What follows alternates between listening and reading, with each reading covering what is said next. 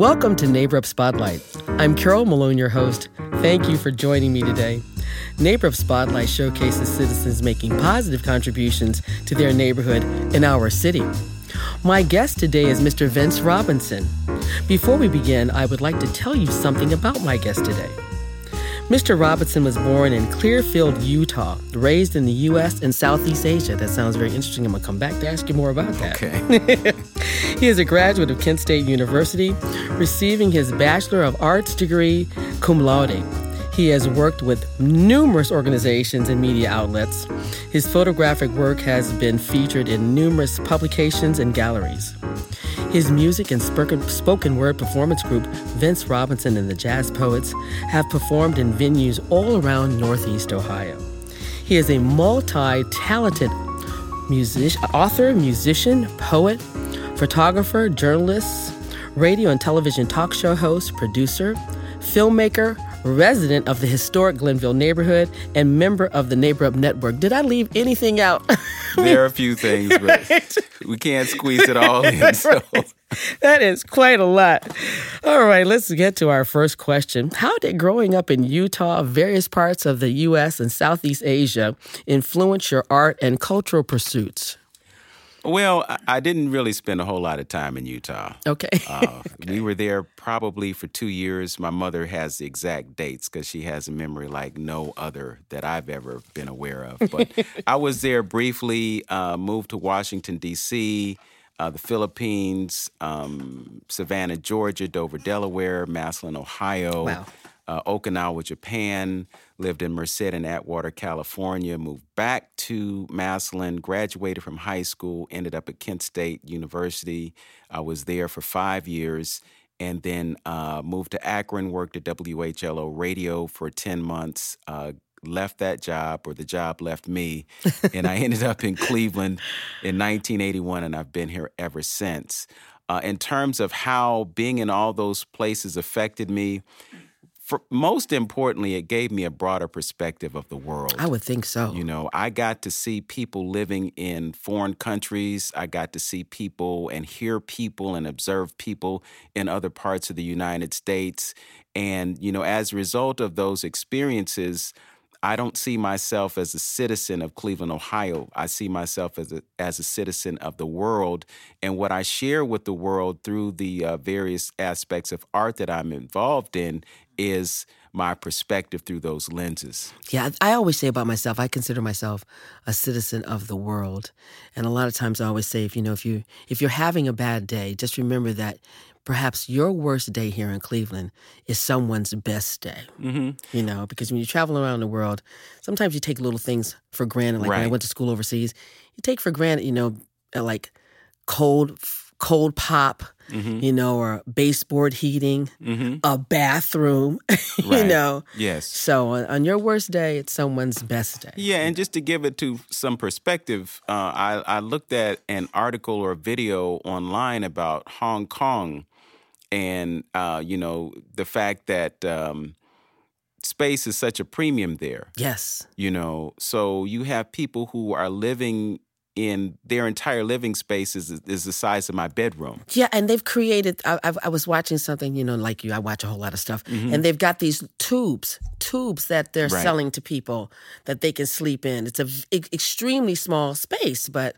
space is at a premium and it's very expensive. Right. So you know, it just allows you to appreciate what you have so much more. Yes. When you realize what other folks don't have, and and the benefit of traveling is that you get to see how folks are living. You know, I traveled to Ghana, West Africa last year, and I went the, the previous year, and I'm going back next year. And I was able to have the village experience. I mean, yes. not not to the extent that I was actually sleeping on the floor. I, I sat in the guest house of uh, the the uh, village chief, um, Nana Aduakwa. You know, so I wasn't in the the fifteen by fifteen hut but I still got a taste of what that experience is like. Right. And again, it helped me to appreciate so much more what I have. but it also allowed me to appreciate their experience. Exactly. Because they live the way they live and they still experience the joys in human life that we experience, d- despite the fact that some of them may not have the things that we have. Exactly. But they have the joy of life. Exactly. And when you came back, you your pictures were on display at Kent Yes. State this past summer. Yes. You know? Yeah, I was very blessed, um, you know, because of people that I know and people who appreciate the work that I do to have two exhibits in one year at a gallery at Kent State University. Uh, literally, my my photography world exploded in a matter of months. Wow. I had four photography exhibitions going on at one time. That's fabulous. That's a big deal. Yes. Yeah, that's major. hmm Well, listen, how did the photography? I, well, first, before I say this, is that one of the things that I really enjoy about interviewing people and having to do my homework and my research, it always leads me to interesting people that you all have encountered in your lives. So, um, how did the? So, I want to thank you for leading me to this gentleman I'm getting ready to mention. So, how did the photography of Mr. E. Timothy Moore influence and inspire your style of photography? I think it was really more so the fact that he exposed me to photography. I can't look back and think about how his work may have affected me, but it was just one of those things of being in a place of higher learning and being exposed. Yes. I took a class called Towards a Black Aesthetic. And part of the class was we had the darkroom experience. Uh, I got a camera, a Pentax K1000 camera, very basic camera, has a simple metering system. You, it's completely manual focus, so you have to focus. You have to set the right aperture on the camera and take the picture. And then after you take the picture, and we were doing black and white photography, then I had to uh, print photos that I had taken. So, you know, that opened me up to the process of photography, you know, and then I just stayed with it. So it was really more so his mentorship than his actual work that affected me. You know, on a different level, I had another mentor who opened my uh, world to poetry, and that was Mwatabu Okantah. Yes, I love Mo. I Yes. love Okantah. Now, yeah, he oh- was at Cleveland State. Jeez, really miss him being there. Mm-hmm. Yes. because you know with Black Aspirations Week and all the Right. stuff that he did, and Right. bringing in all the speakers Yes. Mm-hmm. and Spike Lee. I remember going to all that stuff. That energy. Yes. I was more affected by his work in terms of my art than I was E. Timothy Moore. Uh, e. Timothy Moore went on to become a dean at Kent State University. Uh, Okantah left Kent as a grad student. I was actually in the very first class that he taught, and uh, that was um, the Black Writers Workshop. And he told me, "Brother, you are a poet." Yeah. And uh, after he told that to me, I began to take it seriously, so much so that I was in another class in the Department of Pan African Studies and was requested to write a paper on the Black attitude of mind uh, by Ann Adams Graves, Dr. Ann Adams Graves, and I ended up writing a poem instead. but the poem went on to get me an A. oh wow. And on top of that, it get, got me an opportunity to perform it in the Kent State University ballroom to open up for Dick Gregory. Wow. And after I did that poem, and I wish I could do it for you now, but I can't. It's it's uh it's a little bit graphic in, in certain ways. I could censor it, but I won't. Um, but what it did was it w- it really marked a transition in in my life. You know, that poem was it was my coming of age piece, and um, What was it called? What was the title of it? it was called "What's Happening." Okay. And it was really me reflecting on what I perceived as Cleveland mentality. Because so many students uh, at Kent State were from Cleveland. You know, so I, I, you know, I'd heard stories about how, you know, there were guns in school and, you know, and I, I used to look at the yearbooks from John Hay and Kennedy High School and all the others. So I, I got a glimpse of what high school was like, you know, but um, I just had this perception of of brothers from Cleveland just being hard, you know. And because of my military experience and, and living in different parts of the world, I never really got that close to the quote unquote black community. You know, Atwater, California had a population of about 12,000 people. And your dad was in the military, my, right? My, my father was in the Air Force, and we were there because, you know, he was stationed there. You know, as a matter of fact, I went to the same high school as Sheryl Underwood. Uh, I hate to tell on myself, but I was there a few years before she was. but uh, it's okay. You look fabulous. yes, but you know, I had never really been exposed to my people in in mass because of the different places that I lived. Right. You know, I had the experience of being a black person. Right. You know, like when I was on the island of Okinawa. You know, uh, some young boy called me the N word, Mm-hmm. and uh, there were fisticuffs that occurred as a result. I'm sure. And uh, somebody's father showed up at at uh, our doorstep, and uh, they came in and said, "Yes, uh, you know, your son struck my son." And my father said, "Well, he must have done something." And it, and it was told that you know he had called me the N word, and so my father said, "Well, then you know he got what was coming to him."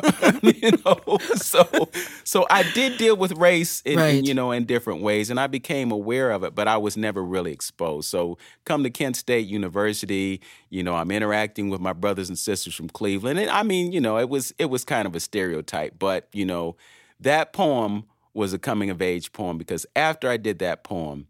I got respect on the yard. All right. and, we, and you know how important that is in your college years. absolutely. right. So listen, tell us about your work with Cuyahoga Arts. You know, you and I have had numerous conversations. So tell us about your work with Cuyahoga Arts and Culture around the issues of racial equity, diversity, and grant funding for artists of color, in particular African American artists.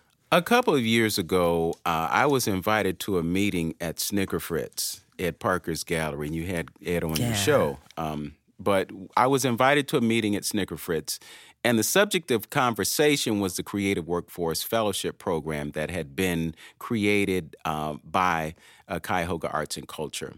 And the discussion about the program was the fact that um, very little of the money that came for that program went to artists of color. Now, let me just stop you right there. If we could just kind of remind the audience where that money comes from. Yes, the money comes from cigarette taxes that are collected in Cuyahoga County. And over a period of 10 years, I, I wish I could remember the number, but it is in the several millions of dollars that, you know, money has come in. And they've awarded several thousand dollars to individual artists in Cuyahoga County. Now, the thing about funding individual artists is that it's it's extremely difficult because um, 501c3 nonprofit money uh, is is is controlled by nonprofit institutions, um, and individual artists are are uh, not routinely on the receiving end of those funds because Right. the funds go directly to the 501c3s. What Cuyahoga Arts and Culture had to do was they had to pass the funds for individual artist grants out through another entity, and that entity was uh, the uh, Community Partnership for Arts and Culture, also known as CPAC. Over a period of 10 years, they were responsible for awarding 161 grants. It's a lot of grants. Of those 161 grants, we only got nine. And when I say we, I'm saying black artists in Cuyahoga County. We got nine out of 161 grants. And that's Yes. that's abysmal, So to say the least. there was a CAC board meeting where this information became public, and there was a huge outcry from both sides of the table. There were the artists who received the benefit of that funding who thought that it was right that it was done that way. And then there were those who said, well, you know, something is wrong with that picture and it has to change. So, as a result of those conversations, uh, there were further meetings. I, I was in a meeting with um, Karen Gahl-Mills and Joseph Gibbons, who uh, were the executive director and president of the board of CAC. Uh, and as a result of that meeting that we had at St. Luke's um, over on the east side, um, they decided to create something called the Support for Artists Planning Team. Okay. The planning team was comprised of several individuals, uh, some of whom were artists of color, uh, and they were charged with um, coming up with some recommendations to improve the funding opportunities for individual artists in Cuyahoga County. We worked as a committee for over a year. And we drafted some recommendations to give to CAC, which were accepted and are currently being worked upon in terms of implementation. Okay. So I worked on that team for over a year, and now I'm working with CAC as something called a network leader. Uh, we received 19 proposals from nonprofit organizations in Cuyahoga County that want to serve as uh, agents to uh, allow us to pass this grant money out. And those 19 proposals were whittled down to six proposals. So there are six entities that are going to be responsible for passing the money out. How it's going to look at this point, I can't really say. Okay. But what I will say is that the way I see it, and, and I'm speaking in, in all honesty and candor, uh, there is some movement, there is some change towards increasing opportunities to artists of color. I can't say after not having seen the direct impact and results that it's going to have the intended outcome. My fear is that, and I really don't like to to live in a state or even think in a state of fear, but my my concern, I think, is probably a better word, is that the effort that is being made is not going to remedy the situation to the extent that it could or should. And the reason that I say this, and I know that there will probably be some folks who take umbrage to this, but I think that it is very important to have some goals, to have some objectives, some to, some concrete objectives in terms of remediating a problem. The problem is that African Americans in this county contributed 60% of the funds to this pot of money. They contributed 60% of the funds. That's a very important, for, very important information, information, and have gotten so much or so little, right? So little from from what we put in. And if you're not talking about saying, "Hey, look, we want to make this right. We want to correct this situation, and we want to give this much," you know, what we have been doing is we've been we've been obscured by legalities. We've been obscured by law, and we've been afraid to show any kind of preference to any specific group. So if you if you came out and said that we want to give at least 50% of this money to artists of color, it's going to be an issue. What do you think what do you think that is?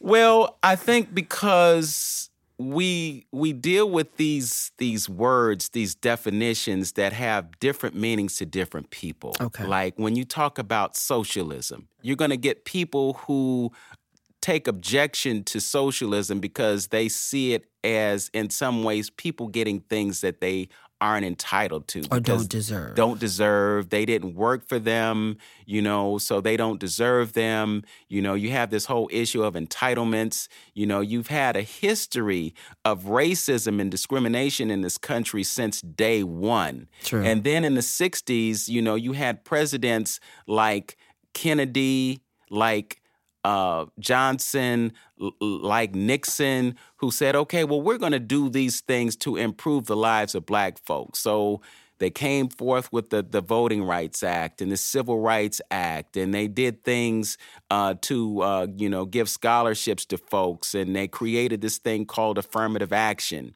And then, you know, affirmative action all of a sudden becomes seen as reverse discrimination. Exactly, right, exactly so you're discriminating right. against people right. by showing preference to someone for people who, has, who have been have been shut out, who've been shut out from and damaged. The very beginning. And you can't you can't see how wrong it is to not be intentional about giving someone something that they deserve. If you did the work, you deserve it. America was built upon the backs of black men and women who picked cotton, who built buildings, who did all kinds of things in this country and did not get paid for what they did. But in this in this day and age, we can't even talk about reparations, not not not even to the point where we can have a discussion in, in, the House of Representatives in the Senate about doing something that should have been done a long time ago. We never got our 40 acres. We Or that never, mule. We never got the mule. Right. And then now we can't even have a conversation about, well, when, when we going to get the 40 acres? You know, land is power. Yes. Land gives you an ability to create goods. It gives you ability and ability to do for yourself, if nothing more than to grow some corn, to grow some oats, to grow some apples or oranges or whatever. And as a people in this country, we're losing out because we don't have the things that we need, need to perpetuate ourselves. What we're living with in this city is one of the highest infant mortality rates in the entire United States.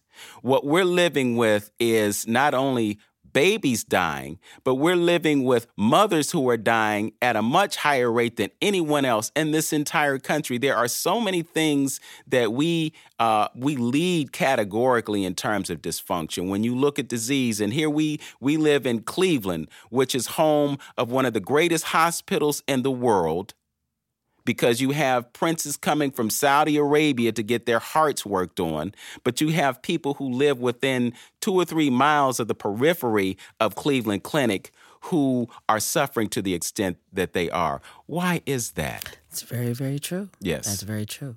Now, let me get back to, I want to ask you for, because, you know, we did interview um, a Christin Farmer and her birthing beautiful communities and the money that she's received to train doulas in the uh, Hough neighborhood around the issue of infant mortality. But I do want to get back to uh, a question for those artists out there, particularly artists of color, who may be wondering, okay, well, what do I do to apply for money?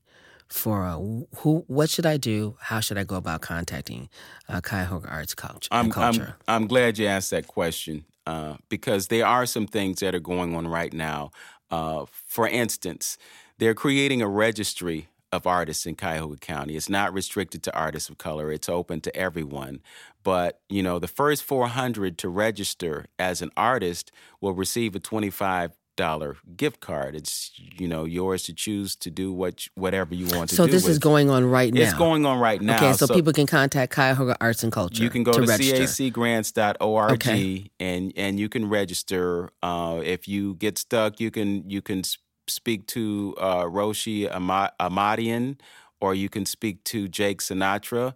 Uh, you can also contact me.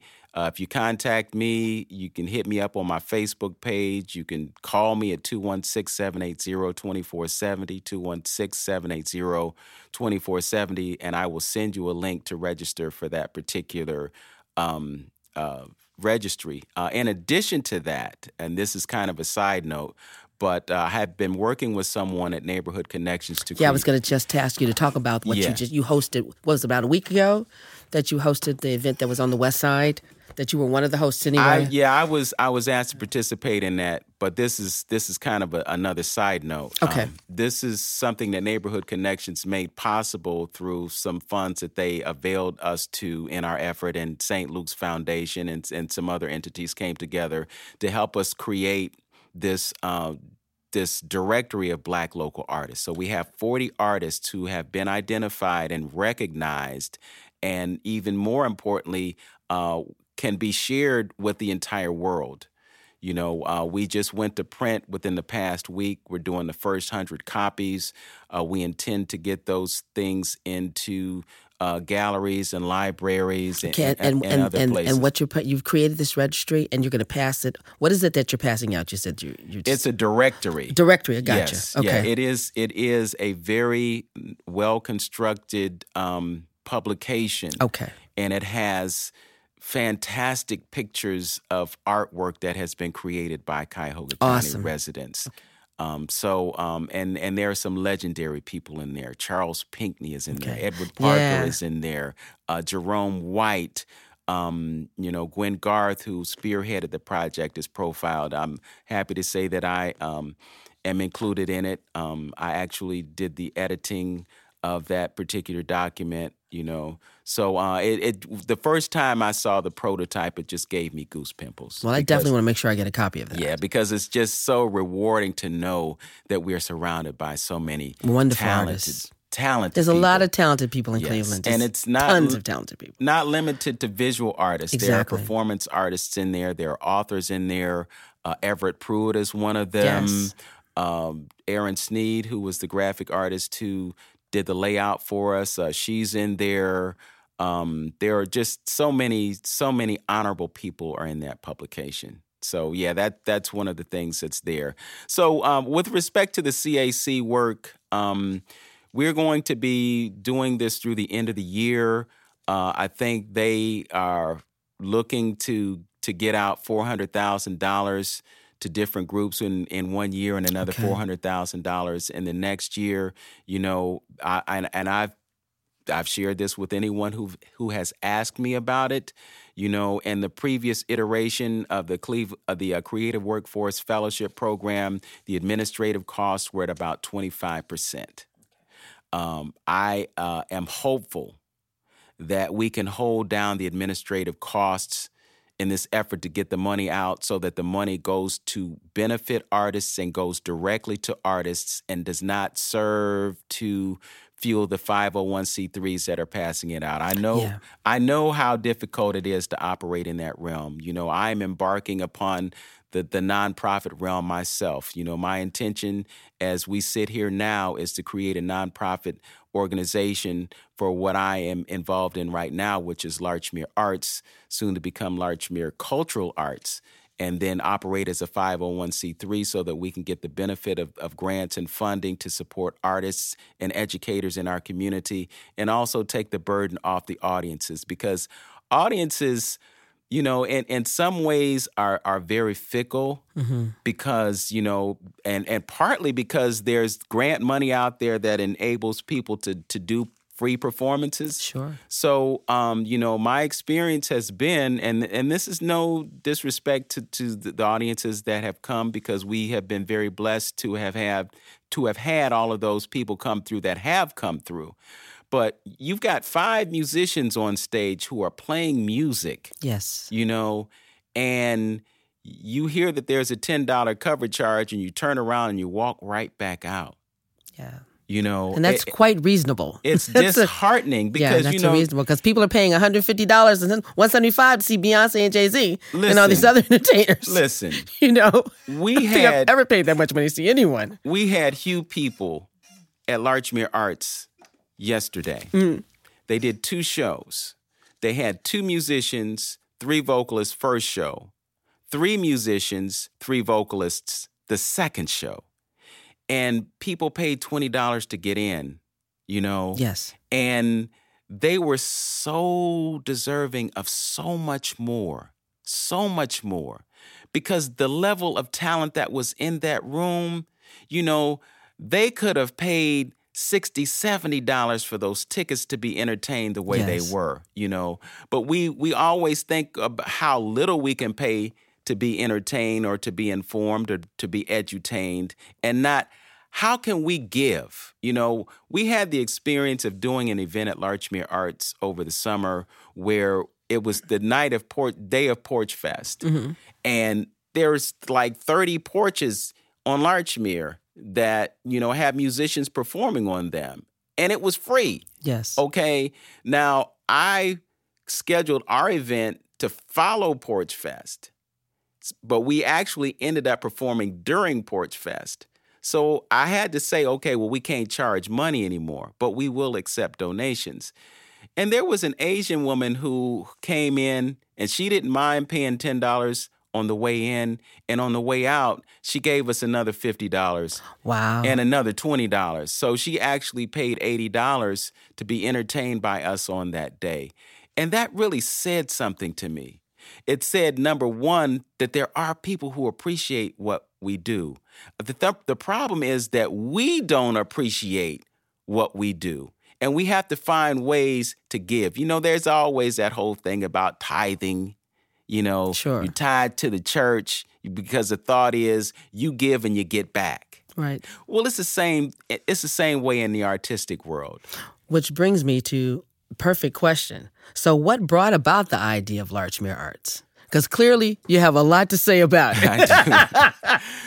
well, so I was just trying to make the right moment yes, to jump in right. there. So, what brought about the idea of Larchmere Arts? Okay. Um, the short story is I was invited by a photographer colleague of mine named Randy Norfus. Sure, I know Randy. Okay. And Randy had this idea of doing a photography studio. He had done photography studios before, and he had other colleagues who were photographers who had joined him in that effort.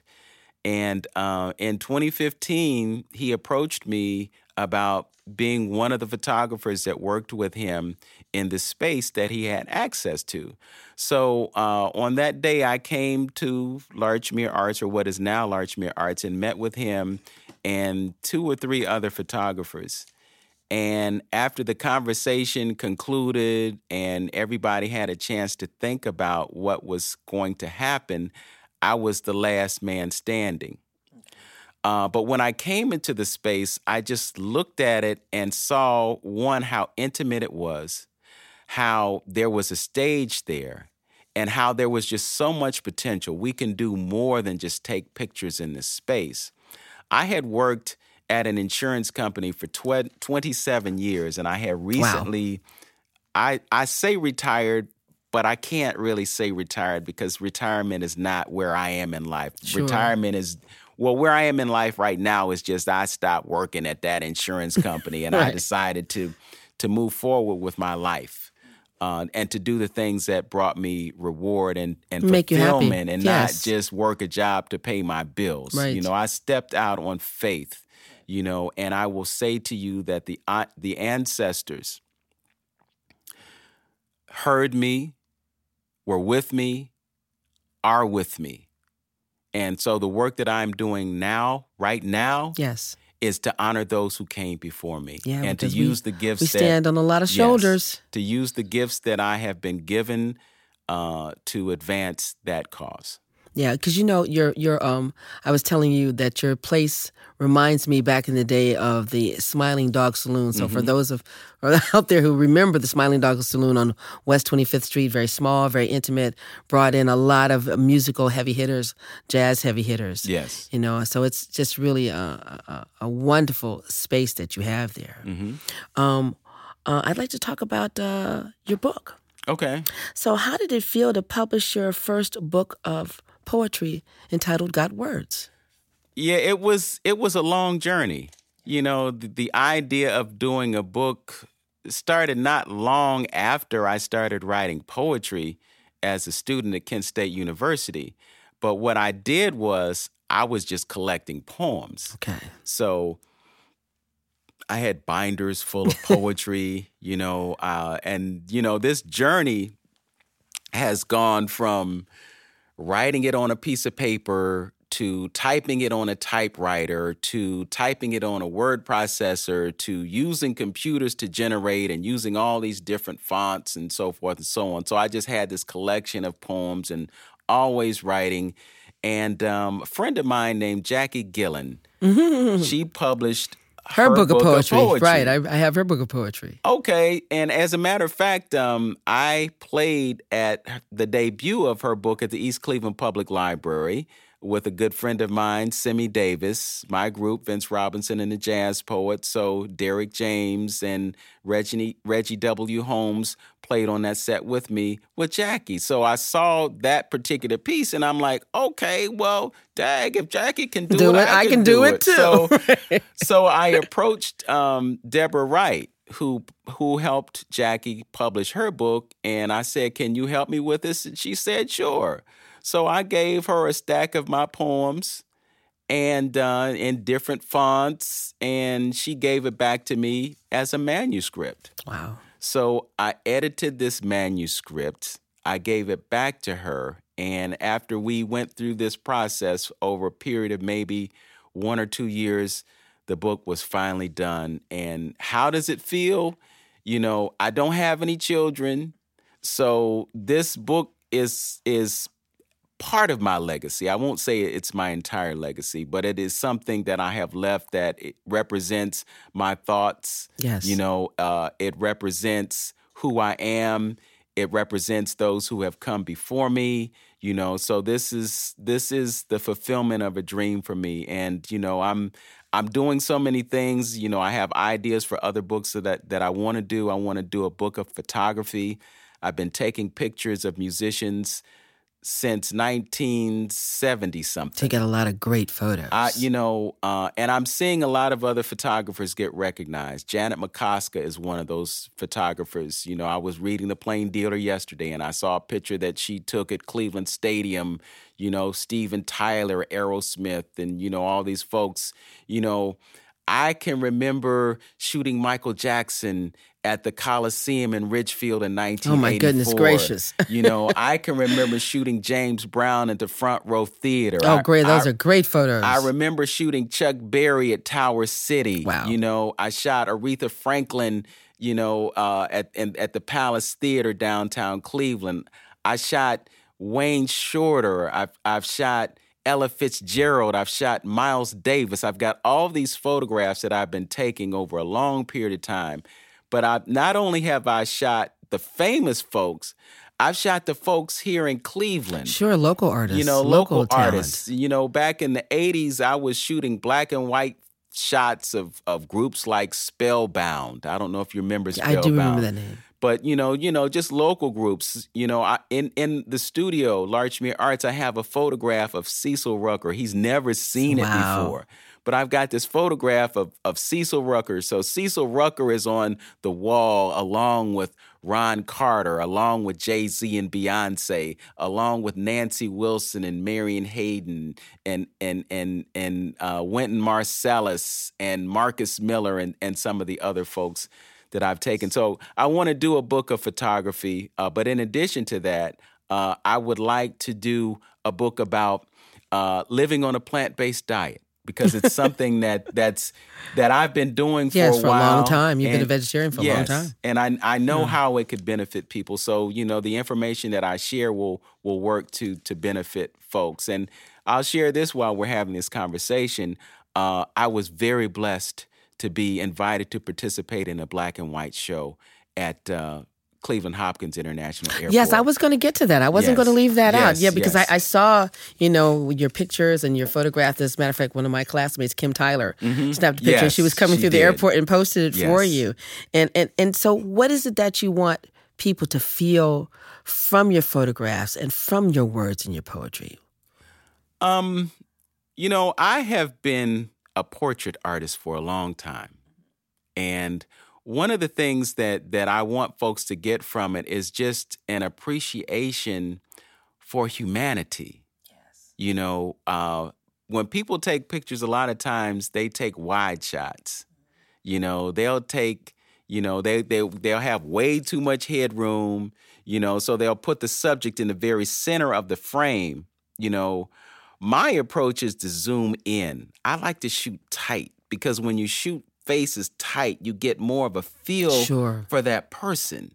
You know, so that that that has been my process in in terms of the portraiture that I do. So the pictures of musicians that I take is is basically portraiture. You know that that's kind of my specialty, uh, and so you know I just like for people to connect with other human beings by being able to see that image to see the wrinkles, to see the moles, you right. know, to see the quote unquote imperfection because it is the per- the imperfection that makes us all perfect beings. Yes. You know, but in addition to that, um an appreciation for nature, an appreciation for architecture. You know, I like to take pictures of buildings. I like to take pictures of landscapes, you know, on a perfect day, it would be me somewhere with my 500 millimeter lens shooting people who are a thousand feet away who don't even know that I'm there that taking their picture. Taking their picture. and I'm capturing that moment in life that's a real moment.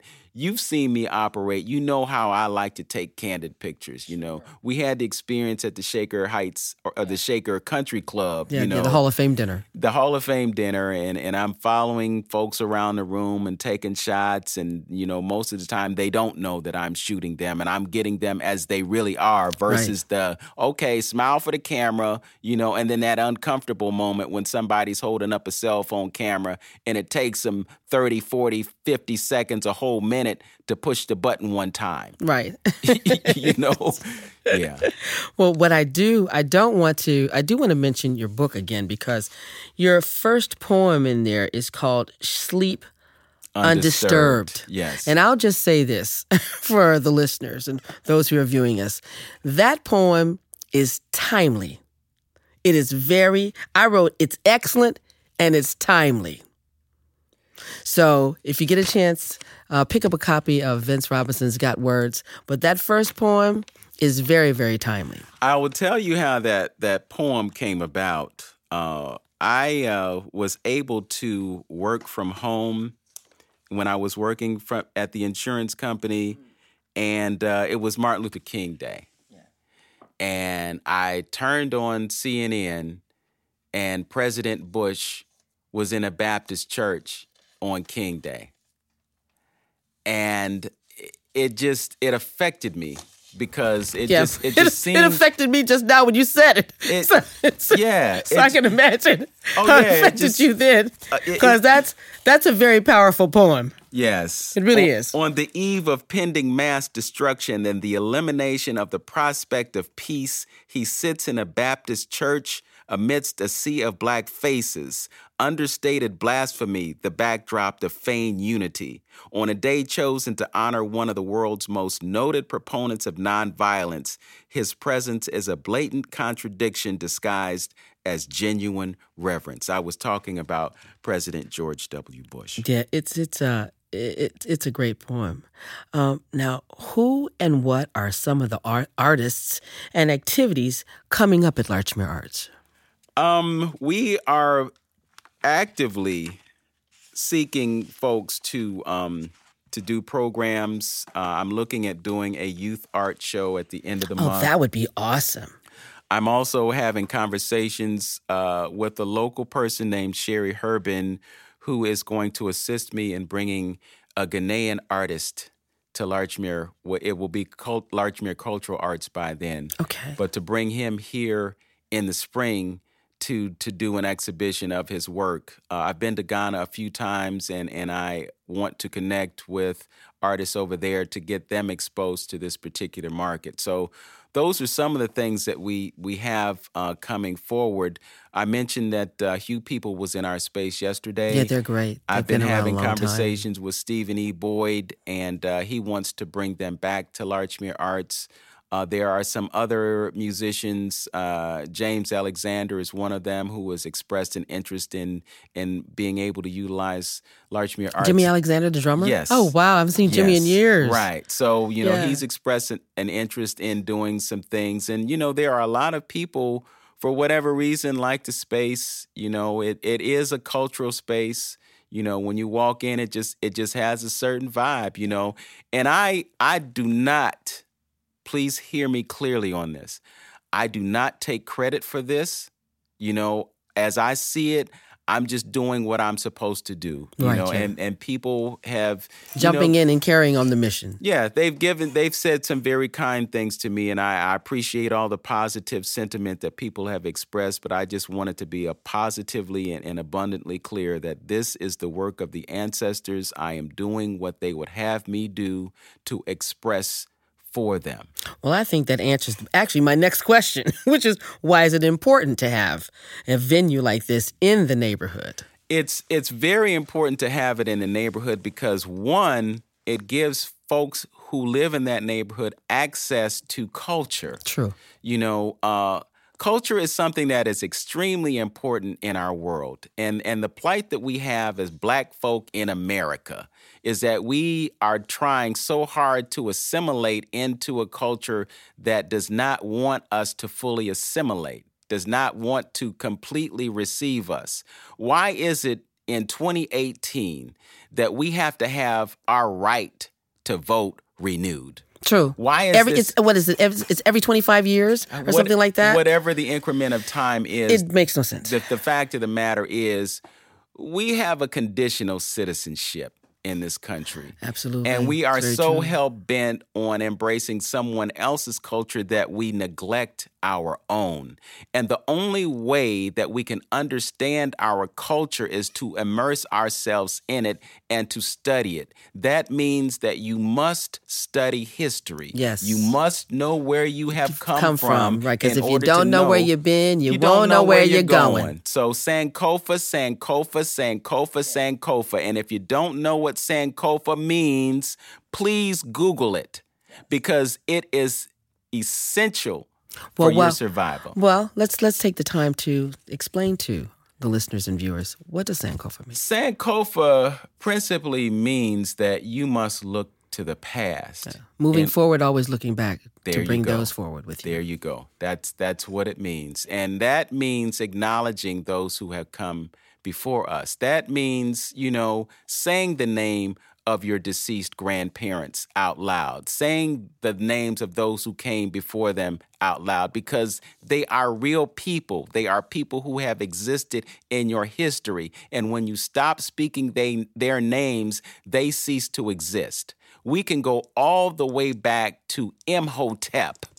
We can go, and if people don't know who Imhotep was, if you know who, if you don't, if you you, know, don't know who, well, the the movie The Mummy has made him completely someone else. When you said that, I thought about the movies Mummy Right. one and two, and it's Imhotep. That that that's the, the but you know it's completely totally fictitious. yes, but the the point is, if you don't know who Imhotep was, but you know who Pythagoras was, you're missing the point. Yes.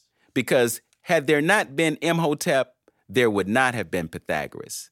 Okay? If you are a medical doctor and you don't know who Imhotep is, then you don't know nothing. And I'm gonna put it that way. Not you don't know anything, you you don't know nothing. Okay? We need to know who Imhotep was. When you understand those things, you get a greater sense of who you are, and not only who you are, but who you are supposed to be True. because as human beings we are multidimensional you know um yeah people people crack sometimes because i do so many things you know oh you a poet? Okay okay. But then when they see you as a poet you don't get the job as a musician Sure, because people they- people like to pigeonhole you. they pigeonhole right, you But, but to pigeonhole you. Like, I, I can remember when I was growing up, you know, Mm-hmm. and people would ask me, you know, because I've always had more than one thing that I was doing. And I can remember um, someone saying to me, well, oh, I can, well, you know, once you've, once you've kind of figured it out, you know, you'll, you know, you'll settle on one thing. I said, well, uh, I, I have figured it out. I can just, but I can do more than one thing. Mm-hmm. But then again, I come from that old school, like my mother and father taught me. You got to have more than one iron in the fire. Right. You got to be able to do more than one thing. Right. You know, because black people did not always have that luxury of going into one field and being able to make a lot of money to sustain themselves. You got to be able to do more than one thing. Mm-hmm. Which, go ahead. Well, I was just going to say Imhotep is the perfect example or, or illustration of that because he was an engineer. He was a medical doctor. He was a priest. He was a writer. He did all those things. And that's why I say we're multidimensional beings, but we always get labeled and put into a box. Box, right. Okay. So I cannot define myself as a claims adjuster or a claims reinspector, even though I did that for You're right. 27 years Right. because the whole time I was that clean claim uh, reinspector, and the 10 years that I was an adjuster, I was also writing reflections, a moment in music history for the Ohio Lottery, broadcast on stations in Dayton, Youngstown, Cleveland, Columbus, I remember that. and Toledo. You know, I was doing a television show at Channel 19. You know, I was taking and actually, that was reflecting on how you and I met. Right. We met what almost forty years ago Yes. when when Mark Steffens was doing Yep. his his television Yep. show, and you and I were Yep. co-hosts. I, do you remember the name of that show? Ah, what was the name? I, just remember, remember. Mark's company was Be Positive Productions. Yes, and he was like, he was bent on getting this show done, you Oh, know? yeah. Because basically, what we're talking about now is what we were talking about almost 40 years ago. In terms of having a show, having a show for African Americans to be able to talk about what it is that we're doing in our community. Right. And we was a- did. yeah. We did. I mean, I can remember very vividly the show that, that we did at the Front Row Theater with En Vogue. Wow. Me and Mark. Wow. Backstage at the front row, interviewing Maxine and Terry. I wonder if Mark still has any of that uh, Oh, footage. I, you know, I don't know if that was three quarter inch tape Yeah. or what, but yeah, I but I very vividly remember that. It was a great experience. Well, listen, with all of your talents, and I think I'm going to have to add uh, preacher to that one. okay, I think I'm going to have to add minister preacher to the to, to your long list of talents. But what's your next project? Um, Well, the next major project is getting Larchmere Cultural Arts in place. Okay. That's the next major project. Um, but I have some other aspirations. Uh, I have recorded some music and I want to record some music. Uh, I would like for um, my song to be on 107.3. I hear you. You know, uh, I and, hear you. and, and it goes where it goes. But I, I have I have a few songs that I've written that I would like to get out there. Uh, I have a new photography exhibition in me.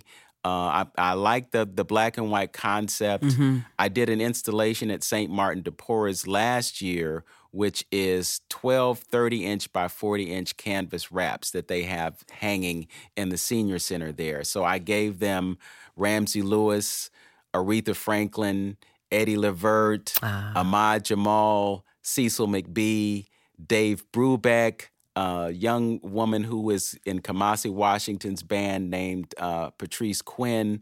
They have 12 of my works hanging. That's wonderful. That, yes. And what I would like to do is I'd like to do a canvas exhibition that is this concept that I've that I've been working on that is the the extreme close up. And what I've done is I've taken extreme close ups with my 500 millimeter Sigma lens of hands and mouths and other aspects of the performance. So I have this photograph of Regina Carter playing her violin. You don't see her Oh, face, wow. but you see her hands on the instrument. I have a picture that is featured in the directory of uh, Terence Blanchard, and it's a and it's it's an extreme close up of his lips on the horn, the the mouthpiece. You know, I have extreme close ups of people like Randy Weston, who just uh, transitioned within the past year. Extreme close up of his hands on the piano. You know, it's it's like a picture within a picture. Yes. Maybe that's what I'll call it, picture within a and picture. it's and, and as you describe it, it sounds and feels very emotional. it's it's emotional, but it also illustrates the beauty of the human form. You know, you don't think about you know the hands and and all that they go through in terms of the instrument, but I you know I think about it being a pianist myself and just thinking, "Man, how many notes have I played in a lifetime? Yeah. You know, I've been playing piano for uh 55 years It's a long time. You know so over a period of that time how many notes have i played and if that's not enough think of how many notes herbie hancock Cock has is played, right. herbie practices five six seven hours a day you know? So the, the musicians who do it for a living how much time do they put in it? So when you see that hand you also see the collective experience that that hand has had in a lifetime of musical performances. But you don't necessarily think of that. I'm thinking about that as i'm thinking about this particular exhibit that sounds wonderful. Now, how can people contact you regarding your many services to be booked as a talent for Larchmere Arts, volunteer, or donate? um just call me i mean you know Well, let's let's give that information again yes, then. Yes. How the- can people reach you? The Give telephone number is 216 780 2470. 216 780 2470. You can also reach me on Facebook. I'm Vince Robinson. Uh, there are at least 18 of us on Facebook, but if you put Vince Robinson in Kent State University or Kent State, you will get me. I'm also on Instagram as Vince.Robinson at Instagram. So those are three ways to contact me. Uh, my email address is THA, Thomas Harold Anthony, THA underscore soul poet at yahoo.com. I, I'm going to have to get something else because folks struggle with THA underscore soul poet, but it's THA underscore soul poet, S O U L P O E T at yahoo.com. Those are the most effective ways to reach me. Well, now we're going to take a few moments because you're going to share your music and your poetry with us. Okay. Okay, so we're going to take a few moments to get set up here. Okay, Where would, well- where would you start with your poetry first? Yeah, I'll start with the Okay. poem because that's Okay. the, the simplest way to do. Okay. And I had a conversation with my mama this morning, and uh, you know, I told her I was going to do this, so I'm I'm doing this um, to honor my father, Robert J. Robinson, Robert Jonathan Robinson Sr. That's uh, lovely. Yes, to honor him. And I'd also like to honor a friend of mine named Margie Shaheed. Uh, Margie transitioned over the weekend. Oh, my condolences. She was she she is a gifted writer, editor, poet, um, and she honored me by giving me some words for the back of my cover. So, uh, Margie Shaheed, uh, this poem is for you, uh, and it's for my father, Robert J. Robinson. It's called Red Clay. I am fire and Martian clay, ancient, present, and future. I am 10% what you see, and the 90 you don't. I am the science that built pyramids on six continents, the math that floats boats and flies planes, the mental, metaphysical, medical expertise to fix brains without stitches. I am the boxer who beats opponents down without clinches. I am Jim Brown, Paul Robeson, Marcus Garvey, Jackie Robinson, Robert Robinson Sr., Akhenaten, all rolled into one. I am the story of a people hidden from view, known only by a few, written in architecture all over the planet. I am philosophy, history, pedagogy, and language pioneered and planted. I am carbon melanin, original, divinely inspired by love. I am justice, patiently awaiting disposition. I am truth, blazing through the veil of the esoteric, dominant genes wreaking havoc on recessive's fear of Nubian enlightenment. I am the wisdom of the ancestors, summed up in a single syllable. Om. I am the sky, the moon, and the sun. I am, therefore, you are. I am, therefore, you are, and we are one. I love that.